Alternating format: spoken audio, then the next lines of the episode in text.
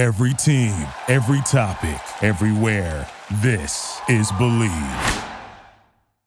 It's it up to McCaffrey. There he goes. It's a C-Mac attack.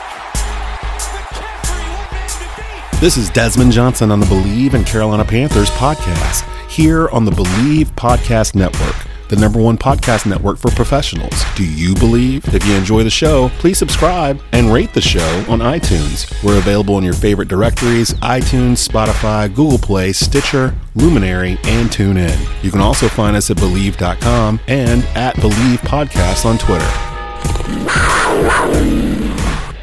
And welcome back to the Believe in Carolina Panthers podcast. I am your host, Desmond Johnson. I am joined by my esteemed colleague, a 13 year NFL veteran, two time Super Bowl winner. He is the first defensive player ever selected by the Carolina Panthers in the 1995 NFL draft in the first round, cornerback Tyrone Poole. Tyrone, what's going on, man? How's your week been?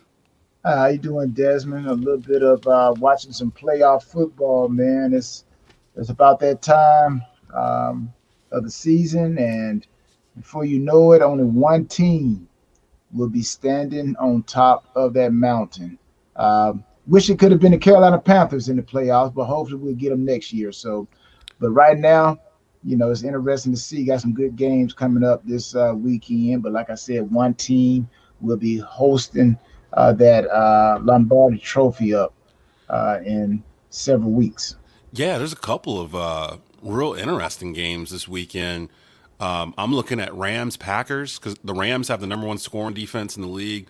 The Packers, who we saw uh, uh, play against the uh, Panthers this year, have the number one scoring offense in the league. So it's the classic number one offense versus number one defense type uh, game that'll be happening there uh, at Lambeau. On top of it, and I'm really looking at this Cleveland Browns Kansas City Chiefs game Sunday at three it just seems like it's going to be a fun game. Uh, you know, you got a loaded offense in Cleveland, you got a super loaded offense in uh, in uh, Kansas City. We'll see if Kansas City can really make it back to the Super Bowl. I know after they won last year, their players were saying they're going to try to win four or five or something like that. And uh, me and you both know how hard that is to do in in the NFL. But uh, Kansas City. I don't know if they've been toying with people all year or if they legit can score whenever they want. So we'll we'll start getting some answers to all this as the divisional round starts this weekend uh, across a multitude of channels uh, for the NFL fan out there. Before we get into Panther news for the week, wanted to give you a word from our sponsor at Bet Online. The NFL season has ended and now the playoffs are in full swing. You might not be at the games this year, but you can still be in on the action at Bet Online. From game spreads and totals to team, player, and coaching props, BetOnline gives you more options to wager than any place online, and there is always the online casino as well. It never closes. So head to betonline.ag today and take advantage of all the great sign-up bonuses. Again, that's betonline.ag and sign up today. BetOnline, your online sportsbook experts. Course, the regular season is over for the Carolina Panthers, but the train still moves on. Uh, this is our final episode for the season. We'll be back probably somewhere around the NFL draft, around April, May or so, um, to give you some uh, Panther news and things along those lines. But there was some Panther news this week. We'll get into that. And then we'll get into some Panther grades to end the season for a couple of uh, names attached to the franchise. Starting off, um, Ty Dan Morgan, former linebacker for the Carolina Panthers, was elected to the College Football Hall of Fame this week. He was the 11th pick in the 2001 NFL Draft. He uh, helped lead the, the Panthers to the 2003 Super Bowl against the New England Patriots, where he had a still, if I'm not mistaken, Super Bowl record 18 tackles in the game. Um, Ty, just real quick on Dan Morgan.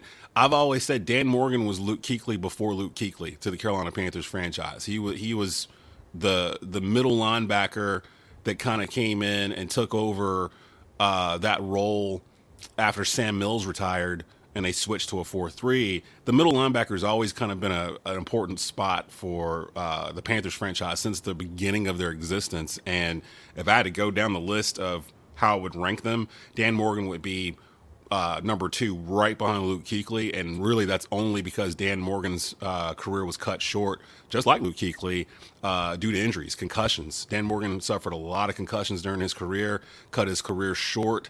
Um, he played at Miami, and uh, if you ask Panther fans, especially hardcore, longtime Panther fans, uh, their faces will light up when you talk about Dan Morgan. What do you what do you remember about Dan Morgan's playing career uh, in Carolina and the type of player that he was at middle linebacker?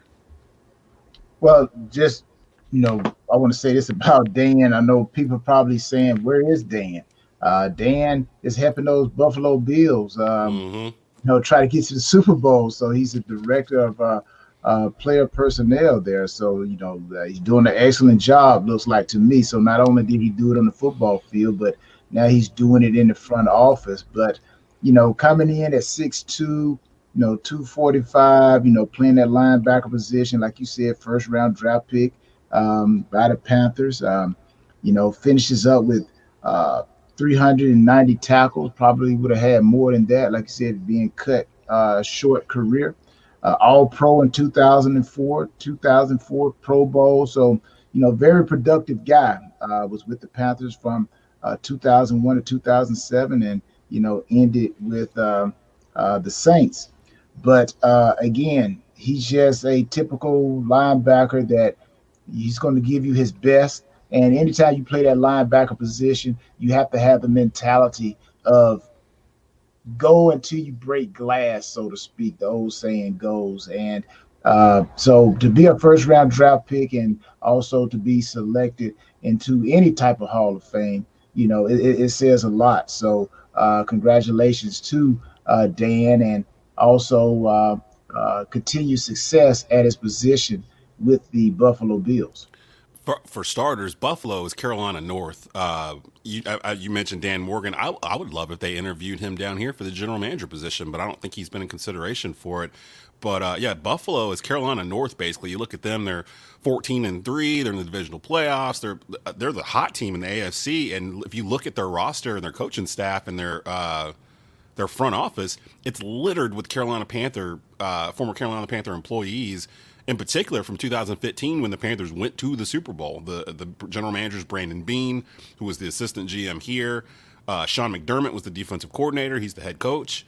Uh, Star Lotulelei, who opted out this season, is their star defensive tackle. He didn't even play this year. They went 13 and three. Uh, people know Star from here. We drafted him in the first round. Um, Josh Norman is up there. They picked him up. I mean, it's crazy how many Panthers are playing up in Buffalo right now and how good they are that pass through this Panther uh, system. And then also talking about Dan as a whole, I was just thinking back Panthers middle linebackers over the years. When the Panthers are good, they have a not just a decent middle linebacker, but almost like a, a great top three in the league type middle linebacker. You can go back to you know the beginning of Sam Mills, that squad that you were on that went 12 and four in '96 and made it to the NFC Championship game against Green Bay. Uh, had Sam Mills on it, running traffic uh, for your defense there. You know, Sam gives way to Dan Morgan. Dan Morgan leads them to a Super Bowl in 03 uh, and was really, really good until injuries cut him short.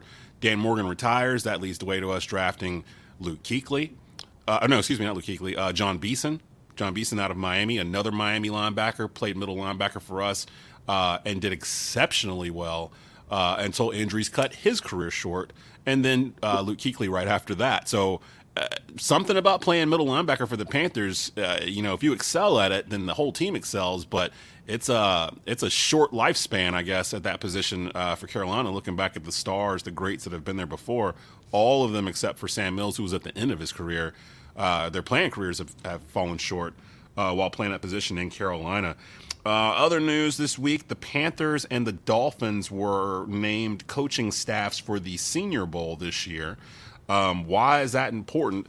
This will give the Panthers coaching staff a chance to see seniors from around the country up close and personal, especially in a year like uh, this one where we've been dealing with COVID 19 and eh, you know attendance may be limited time may be limited in terms of being able to evaluate talent especially when some of these players did not play as many games as some of the others uh, jeremy chinn our star rookie well i can't call him a rookie anymore our star safety slash linebacker hybrid that we traded up for uh, and drafted from southern illinois they saw him at the Senior Bowl last year. That was when they decided to trade up for Jeremy Chinn and get him on the roster. Was after watching him in his Senior Bowl performance. So uh, hopefully the Panthers can find some diamonds in the rough during the Senior Bowl. Uh, they'll be up and close and personal with these kids um, for the week practice up until the actual game itself. So that's a that's a benefit for the Panthers as well. One of the bigger news th- things that came out that I wanted to talk to you about, uh, Tyrone, uh, a name that's actually been on our podcast a couple of times the past few weeks, uh, just coincidentally. Former Washington football team quarterback Dwayne Haskins visited uh, Carolina on Monday. Uh, he did leave without a contract, but the fact that the Panthers were kicking the tires on Dwayne uh, Haskins says a lot to me in terms of what they feel about Teddy Bridgewater. He was the, the 15th pick in the 2019 NFL Draft. Uh, Washington cut him with a couple of games to go this past season. Matter of fact, they cut him after uh, the Panthers defeated the Redskins uh, late in the season. Matt Rhule uh, actually recruited Dwayne Haskins while he was at Temple. Um, what are, what are your thoughts on this, uh, Ty? Because we've gone back and forth in terms of thoughts on Dwayne Haskins. If he, if he's salvageable, uh, you know, w- would he be a good fit? Um, what do you think about this? Because on one hand, I look at it like he was a first round talent. He only had a year and some change in Washington, and he went through a number of coaching changes and personnel changes and stuff. They kind of threw him in the fire as a rookie. But then you kind of look at the other side of it where you would think he doesn't really match up with Carolina's uh, what they're trying to build in Carolina if he's going to be reckless and you know not wearing masks and clubs and all that kind of thing. So, what, what was your initial reaction when you first heard that they were uh, talking to Dwayne Haskins? It's the NFL. It's the NFL. yeah. uh, it's revolving doors. Uh, you know that's why during the season there's a particular day during the week where they bring in guys and just work them out. You know, you always want to have a short list. If you're a great team, a great GM, uh, player personnel type of um, um, job, you want to know who's out there. Anybody that gets released, anybody that gets cut, uh, anybody that's available, you want to at least bring them in. And when you bring them in, it doesn't mean that you're going to sign them. As we saw with Dwayne Haskins, they brought him in and they did not sign him. They just want to make sure that they do their due diligence and just make sure, see where he is mentally, see where he is physically. So if something were to happen, worst case scenario, we already have a short list. We know exactly where we want to go. Uh, Dwayne is still young. He's what 23 years old. Uh, so you know the guy still uh, is considered young and he's raw and he still has ability. So uh, I think anytime you have a talent, anybody in this NFL, uh, if you get released, better yet, if you're in the NFL, that means you're talented. You have some type of talent, and people just want to kick those tires, as you uh, alluded to, and just see, okay, where's this guy mentally? Where is this guy physically? And just talk to him, because again, it's NFL, not for long. So you want to make sure you have options. Yeah, that's true. I, you know, I was kind of up in the air about it because I don't want someone that's going to be immature or whatnot, but I can't ignore talent. And if they felt the need to, as you said, kick the tires on uh, Dwayne Haskins, and if they kind of had a relationship before with Matt Rhule having uh, tried to recruit him to come to uh, Temple, then yeah, I, you know, due diligence. It doesn't necessarily mean anything that they talked to him, and he did leave the building without a contract, so that's saying something in itself right there. But the fact that they reached out to him down the road, I could almost see them saying, you know go out this offseason, work out, get your mind right, get your money right, get, get your people right around you, and uh, maybe we'll revisit this after the draft, after we see what we get uh, in the NFL draft. Because as the draft is starting to shape up here, uh, one of the guys that we talked about last week, Justin Fields from Ohio State, who uh, through no fault of his own ran into a machine in Alabama uh, this past Monday. Um, Justin Fields is kind of tracking towards that eighth pick, so we might end up landing Justin Fields, who I'm becoming more and more comfortable with drafting. But then I'm, I'm, looking back on the past 10 or years or so. I can't think of an Ohio State quarterback that's done well in the NFL. You know, like I'm looking back Dwayne Haskins, Cardale Jones, JT Barrett. Uh, I, I can't think of someone who's excelled once they've made it to the NFL level. Now, that should probably be different with Fields, who started at Georgia and literally has gone like I think uh, he's 20 and 2 in two seasons at Ohio State, and his only two losses are to Alabama and Clemson.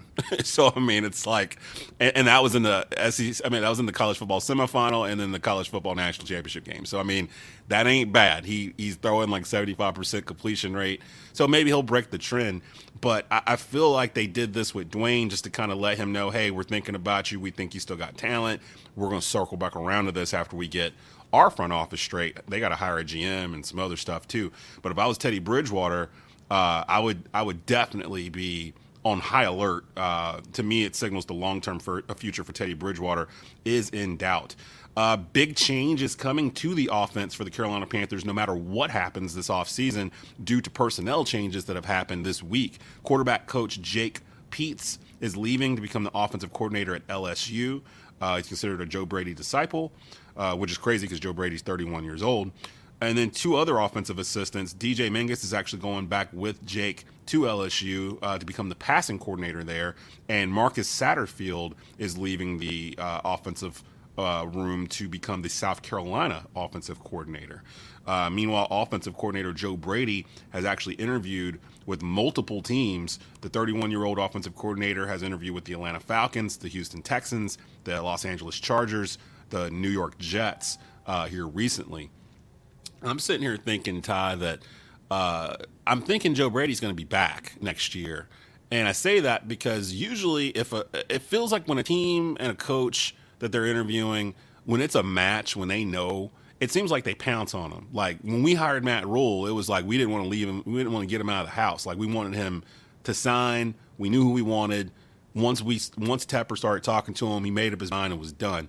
With Brady though, with him hopping around to all these different teams, it feels kind of like Eric Bieniemy from last year, the Kansas City offensive coordinator, who got multiple interviews, but then was not selected for any of those positions.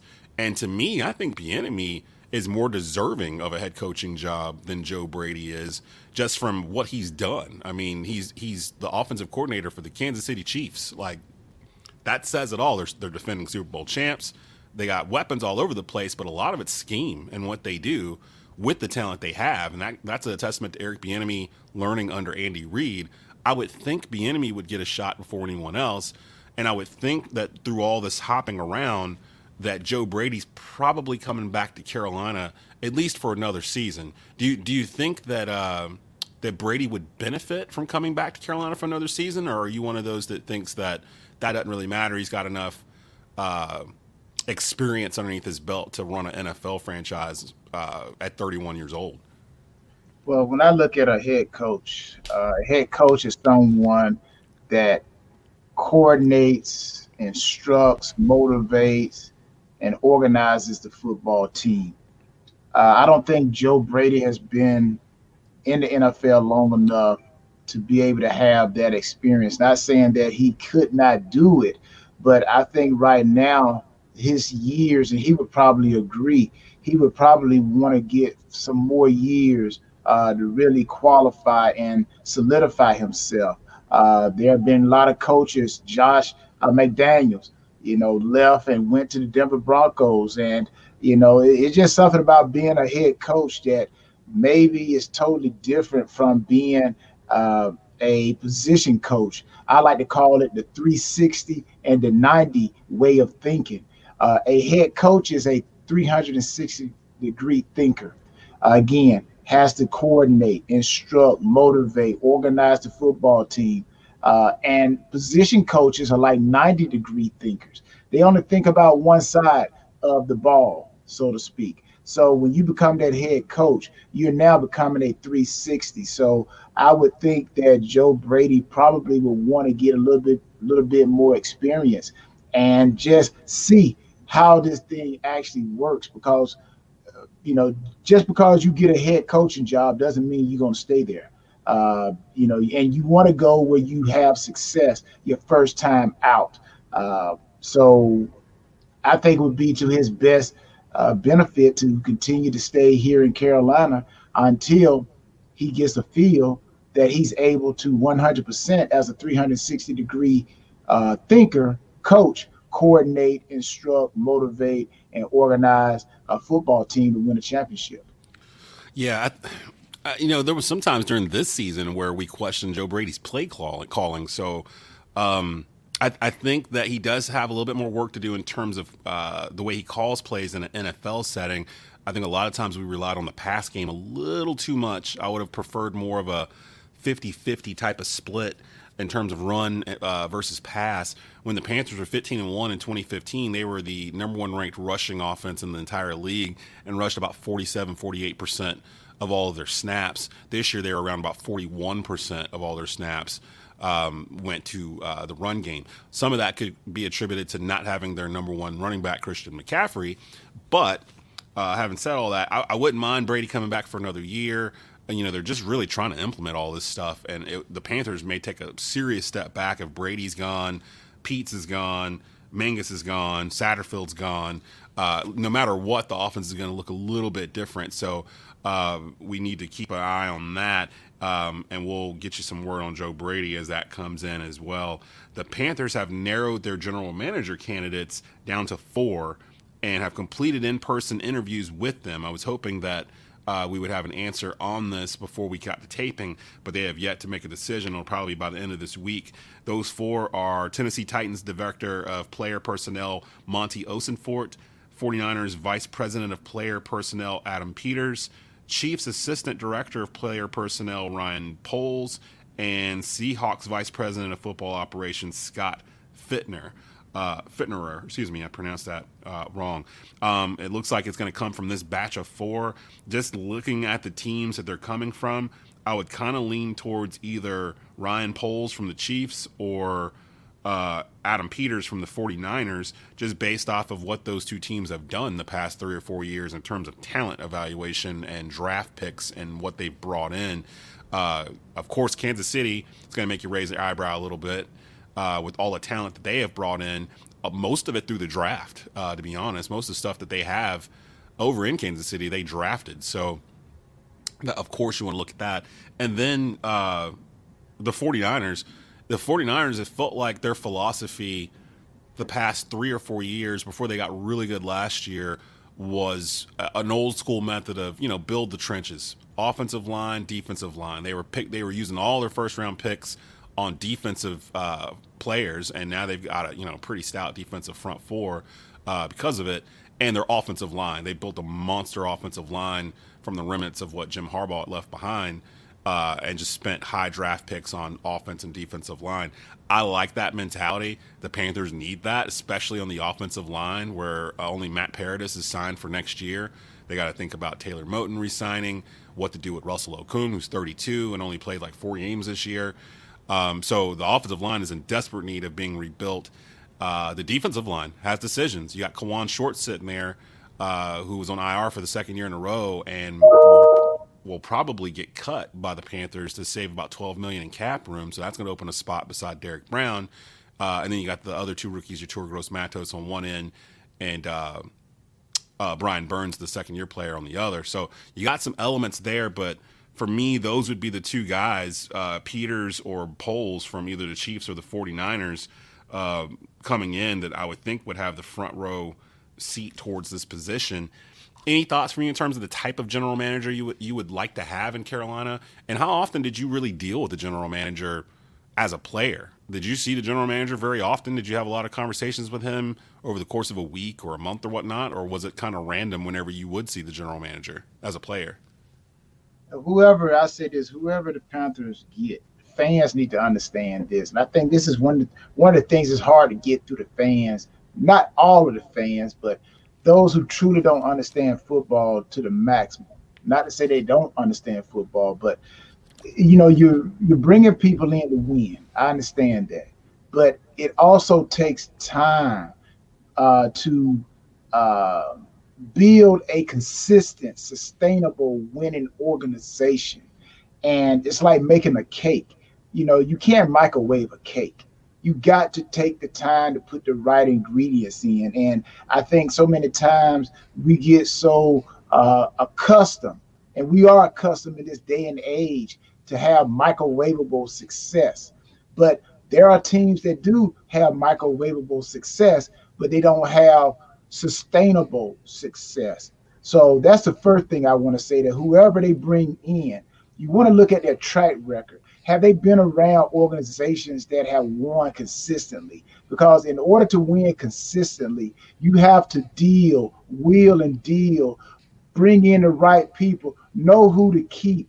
Uh, uh, just you know, dealing with the uh, infrastructures of, of personnel, the salary cap, and so you know, yes, you have some people that may come from organizations where they won uh, last year, but I want to look at just like a stock, a stock. I want to look at the 20 year history of that stock. I want to see how that stock performed when the team or when that stock was down. Uh, how did it weather the storm? I want to see this person where he's coming from. Uh, what is he used to? Is he used to a team losing and then rebuilding the next year? Um, you know, just what good and bad, worst case scenario, uh, best case scenarios have this uh, person that you're literally giving the keys to your organization uh, to build it. So, um, yes, the GM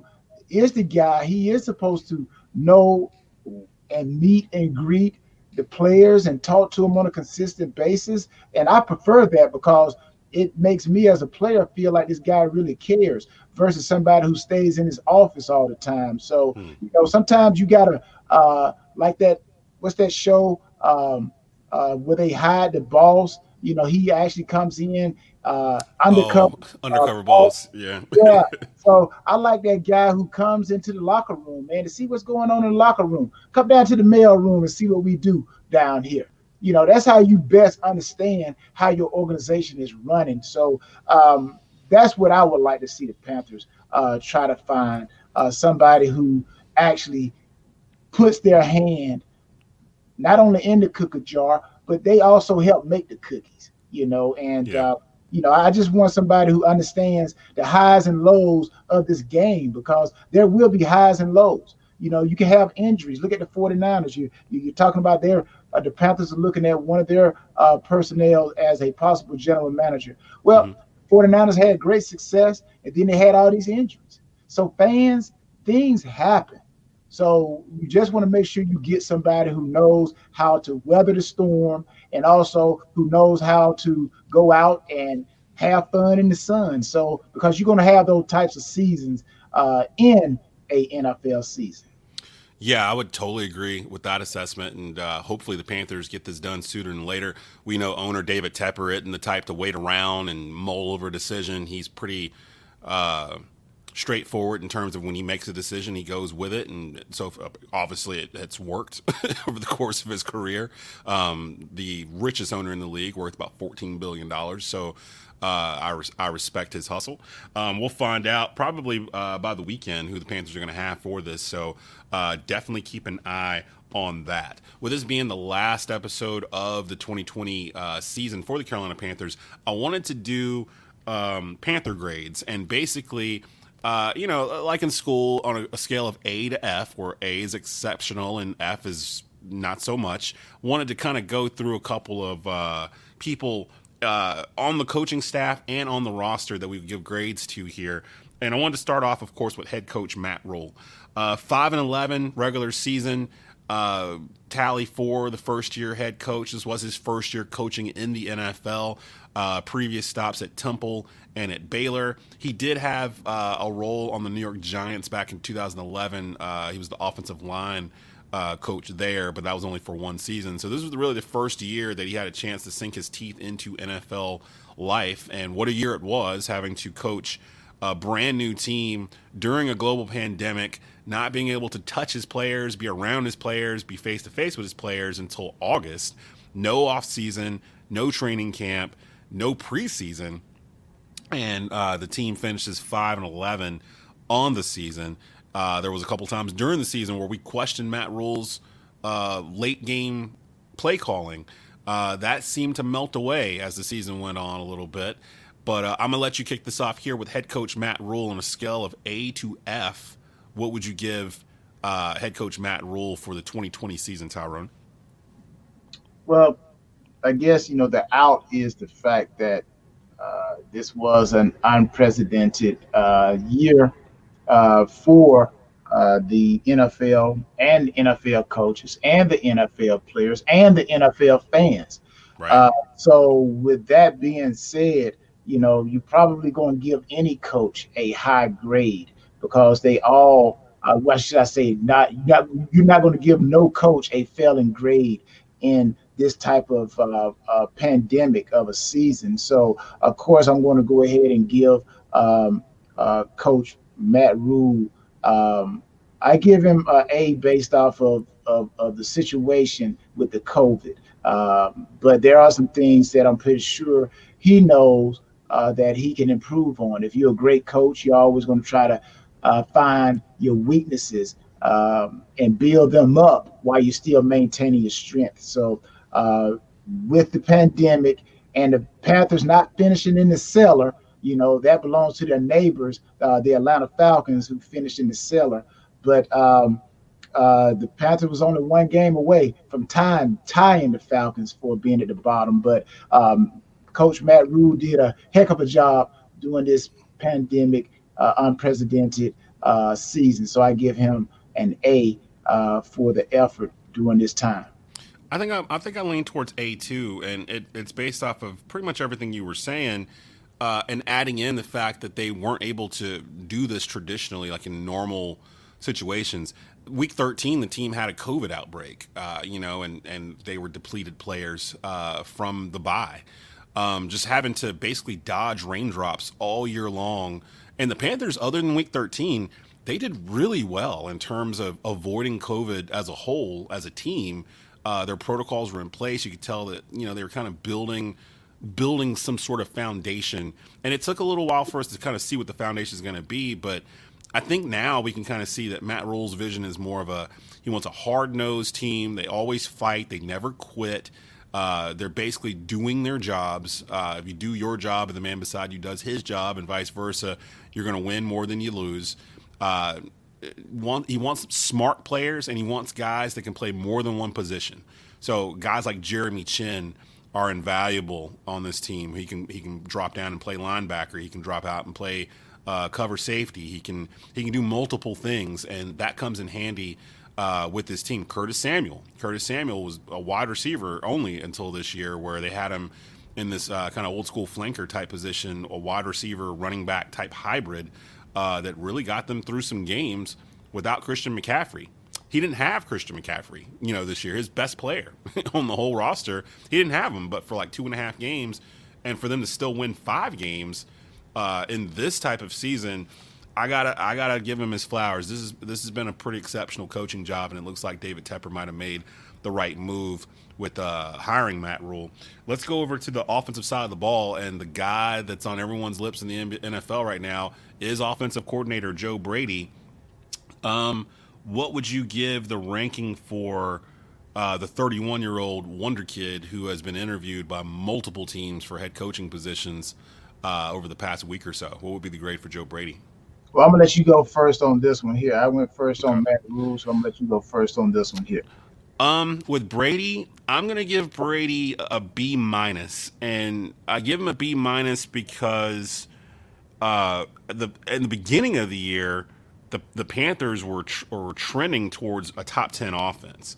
Um, it felt like they they could run with anyone. Um, as the year went on, his play calling kind of started becoming more reliant on the pass game, which is understandable. I mean, that's kind of his bread and butter. He was the passing coordinator at LSU uh, during one of the greatest offensive displays in college football history. So I get it. And he came from Sean Payton's uh, coaching tree in New Orleans, and they were heavy on the pass there at times. So I, I get that. Uh, plus, having three wide receivers and Curtis Samuel, DJ Moore, and Robbie Anderson, who just completely outplayed uh, the contract he signed with Carolina in year one. Uh, not having Christian McCaffrey, so you're, you do not have the biggest tool in your toolbox the entire year, having to adjust uh, with Mike Davis back there instead, which is a different type of running back. Problems on the offensive line all year. I don't know if they started the same five, uh, two, three games in a row the entire year. Uh, so having said all that, and the, for the Panthers to kind of finish right around the middle of the pack, I think they finished around 20th in offense. Um, I would give Joe a B minus for it. with the potential to get up to an A once he has all of his pieces in place if he returns. And uh, with a healthy Christian McCaffrey, I don't see any reason why this Panther offense can't be a top 10 uh, scoring unit next season uh, once they fix the offensive line. So I'll give Brady a B minus just from sometimes abandoning the run at times. Um, or just weird play calling on like fourth and one and things like that. But that just comes from you know being 31 and not being in that situation yet. He he learned from those mistakes as the year went on, and we saw that. So I'll, I'll give him a B minus. Yeah, and again, I continue to use the um, the mulligan of this pandemic uh, year. Uh, so I will give uh, Joe Brady a thumbs up uh, with the effort of being able to get these guys out there on the on the field because I know how extremely tough it is. Uh, and that NFL playbook is really, really, really, really thick. I'm like, they got one play that you know could basically be used against several defenses, and then that one play actually breaks down into several uh, other categories. Uh, uh you know, so I think with the pandemic, I give him a, two thumbs up. Uh, so I give him, like you said, a B. Uh, but I think in the long run, if you look at the teams that are in the playoffs right now, uh, from you know points, Green Bay, Buffalo, Tampa Bay, New Orleans, Kansas City, you know these teams like that, they're averaging 31 to 29 points a game, yeah. and the Panthers offense only put up 21, averaging 21 uh, points a game. So, uh, in that aspect, if the Panthers are to be contenders in this NFL, which I think is a pass happy score points league, then he's going to have to up his game uh, as far as um, what that offense was able to do. Yeah, like you say, granted, Christian McCaffrey, yeah, he does make a difference.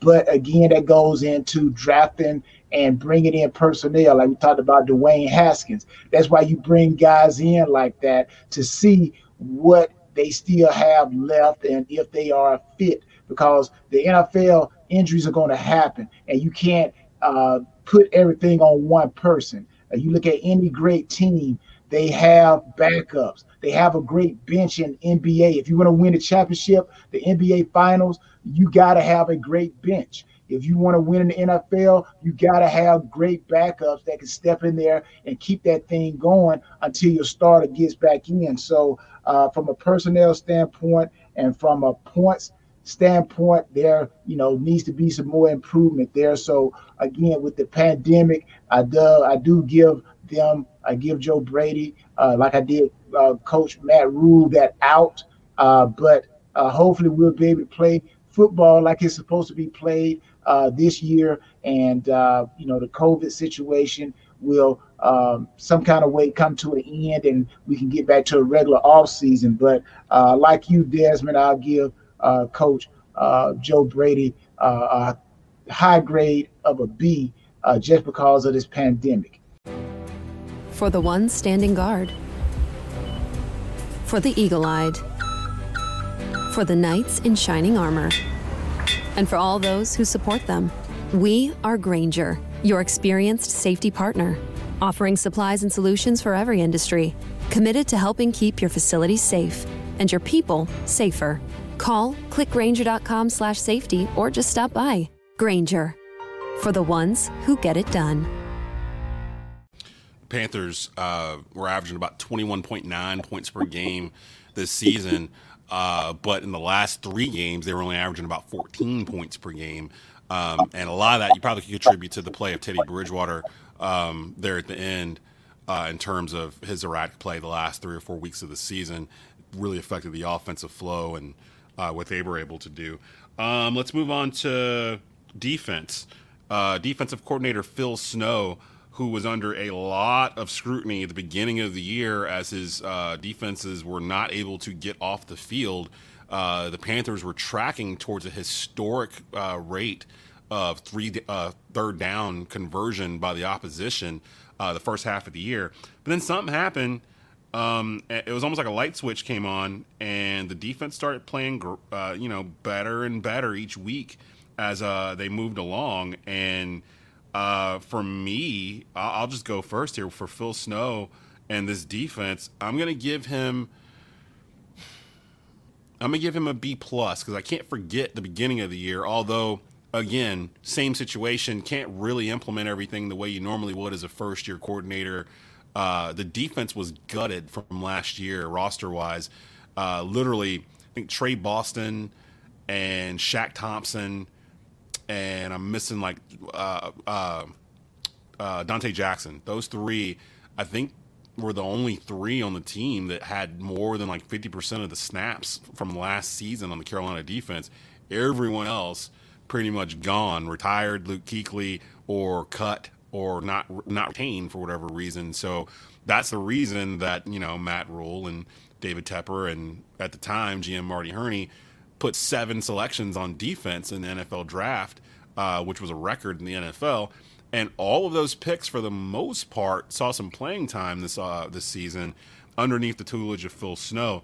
They, I did not like. I was not a fan of this three man. It was like a three three five type of uh, defense that they were running, which would just leave three defensive linemen trying to get past five uh, offensive linemen to get to a quarterback, and we were playing a murderer's row of quarterbacks during that stretch. I mean, name a Hall of Fame potential quarterback, and we probably played him. Drew Brees twice, Tom Brady twice, Aaron Rodgers, Patrick Mahomes, Matt Ryan, former league MVP. Uh, it was just ridiculous that we we went through all those. Uh, and and through that, Phil Snow's defense started learning a little bit about what he wanted to do. They backed away from that three three five after a while, started sending more four man rushes up. Brian Burns started playing better. Uh, he's going to need to be a leader on that defense. I'll give the defense a B based on the growth we saw over the course of the season, where we saw them go toe to toe with Pat Mahomes and the Kansas City Chiefs. We their crowning achievement though is probably that second half against the Green Bay Packers and Aaron Rodgers, the number one scoring offense in the league this year, where they held them to nothing and basically rattled Aaron Rodgers and that offense for you know 30 minutes of football. Uh, they played fantastic at that day in the second half. They just didn't play fantastic in the first when the Packers you know drove three straight times and scored three straight touchdowns. So it was a it was an up and down type of seesaw season for the defense, but I'll give them a B as well based off the growth I saw. And I feel like they're a couple of draft picks away, a couple of snaps away, repetition wise, to being a really good, solid defense under my, uh, Phil Snow.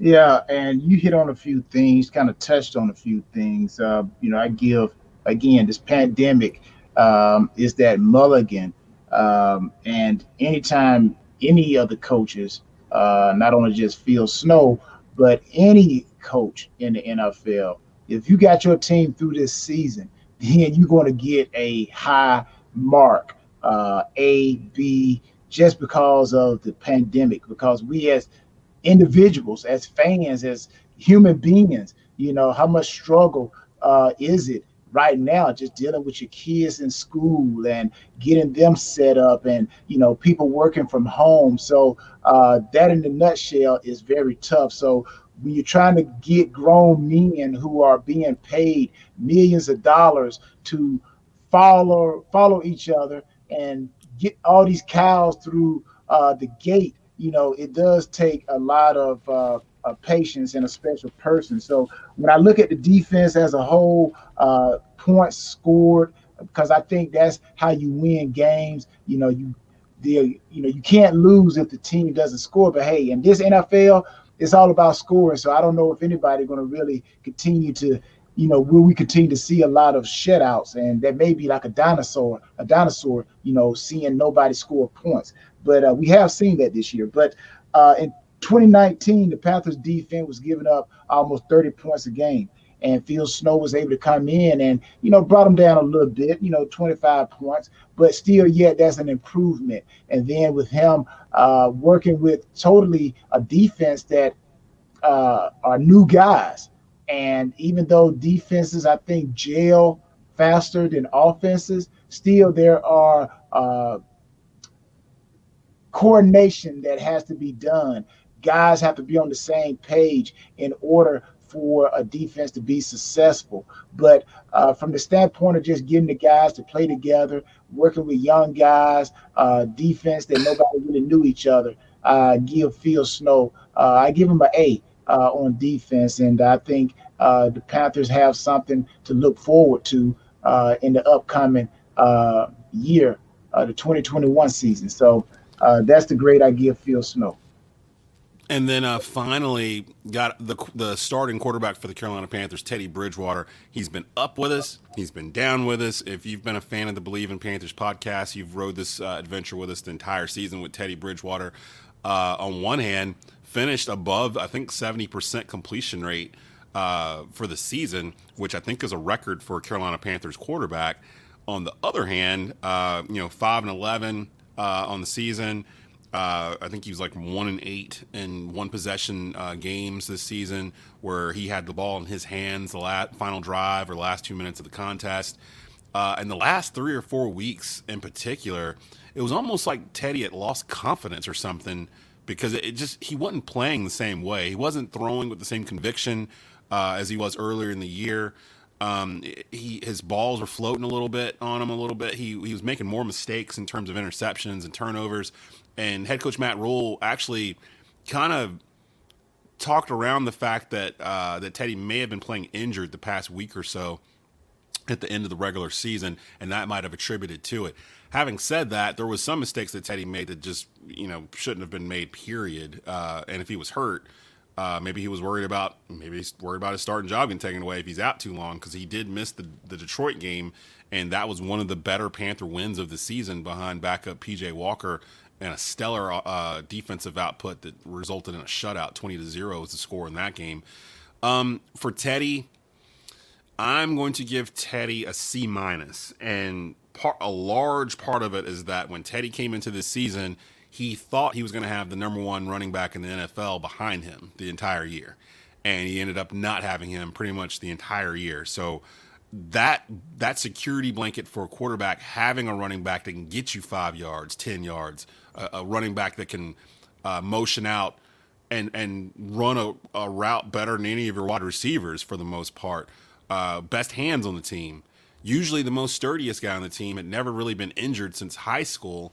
Uh, so kind of fluky that he had the season he had this year, and I think it affected Teddy when you look at the, the the season overall. If they had Christian McCaffrey this is this entire season, th- this is a seven eight win team probably uh, based off of what we saw. Uh, and they lost a couple of close games that McCaffrey didn't even play in that he probably would have been a difference in. So I'm to give Teddy a C. Year started out great. Uh, something happened after he in- got injured in that Minnesota game, missed a week, came back and from that point on, just did not play very well. Uh, I'm just not even going to mince words, but he just didn't play well. Um, and instead of the Panthers losing games that they probably should have won, they just started losing games that they just weren't ever really in, and a lot of it had to do with the quarterback play. So I, am giving him a C minus. I give him a little bit of a mulligan because of COVID and everything else. Although he knows this offense, it's basically the New Orleans offense he was in last year. Uh, but not having his biggest weapon on offense uh, kind of saves him a little bit in terms of a lower grade for me. Yeah, again, I think we're kind of uh, cutting the same type of uh, tree, uh, using the same type of tool, should I say, to cut a tree. But again, the COVID, you know, is you got to throw that out there, uh, right. guys. I remember reading where they said Teddy was playing Madden just to try to get used to some of the plays, understanding the plays, and you know they're doing a lot of things over Zoom. So you know it's been very, very, very, very difficult. And just like coaches, players, we're the same way. Uh, if uh, an important part of the offense is not there, then you know it makes you do something that you're not used to or accustomed to doing.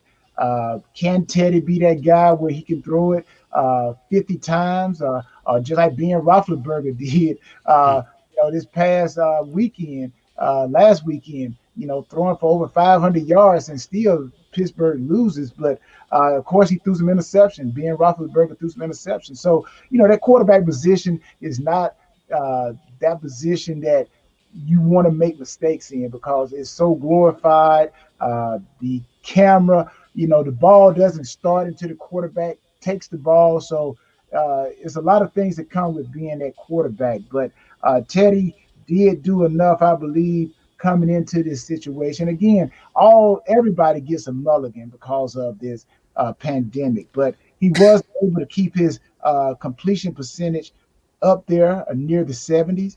Uh, so that does say he knows where to throw the ball. But I think Teddy is that complementary piece. He's that guy that, you know, he can throw the ball if needed, but I think he fares better when everything is clicking on offense. And, um, you know, I think he's still a, a great guy, great quarterback, uh, great for the community. And I think he's that guy that you want to have on your team, especially if the Panthers are going to try to bring in uh, someone who will be here after Teddy is gone. So, uh, but again, it's whether you win or you lose in the NFL. And uh, it's always going to be pointed back to the quarterback. If you lose, it's going to be pointed to the quarterback if you win. So uh, I think Teddy did enough to uh, managed the boat, but it wasn't good enough to where the fans' expectations of you know Teddy coming from New Orleans, uh, how he won, he went undefeated when Drew Brees went down. So I think sometimes you know the press can put a lot of pressure on you, and people expect you to come in uh, like a superhero. So I think Ted is a great quarterback, and I think uh, coming back next year with everybody having a full year, I think you know, he will do better. Well, there you have it. So those are our Panther end of the 2020 season grades for uh, the coaching staff and starting quarterback Teddy Bridgewater. That's a wrap for us. Uh, that's going to be the end of the 2020 season. We'll probably be back with some sort of uh, special draft show. We'll have some guests on, like Joe Person from the Athletic or uh, some other talking heads that kind of know what's going on. They'll have some Panther news for us by that point. So check for that on the Bleav Podcast Network sometime, probably around April, if I'm not mistaken, when the draft takes place. Uh, probably right before it, we'll give you everything you need to know uh, about the NFL Draft 2021 and how the Panthers are preparing for that. You can follow Tyrone Poole at, at uh, Twitter at Tyrone Poole 38. You can follow me, Desmond Johnson, on Twitter at DEZ underscore 3505. And then also make sure you check out the Bleav Podcast Network at Bleav Podcasts on Twitter.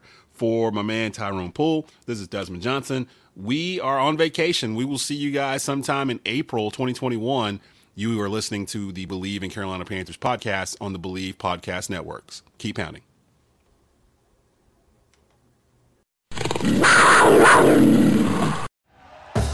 Thank you for listening to Bleav. You can show support to your host by subscribing to the show and giving us a five star rating on your preferred platform.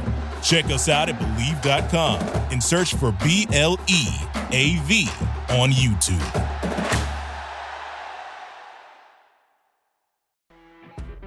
You know, when you're listening to a true crime story that has an unbelievable plot twist that makes you stop in your tracks? That's what our podcast, People Are the Worst, brings you with each episode. I'm Rachel.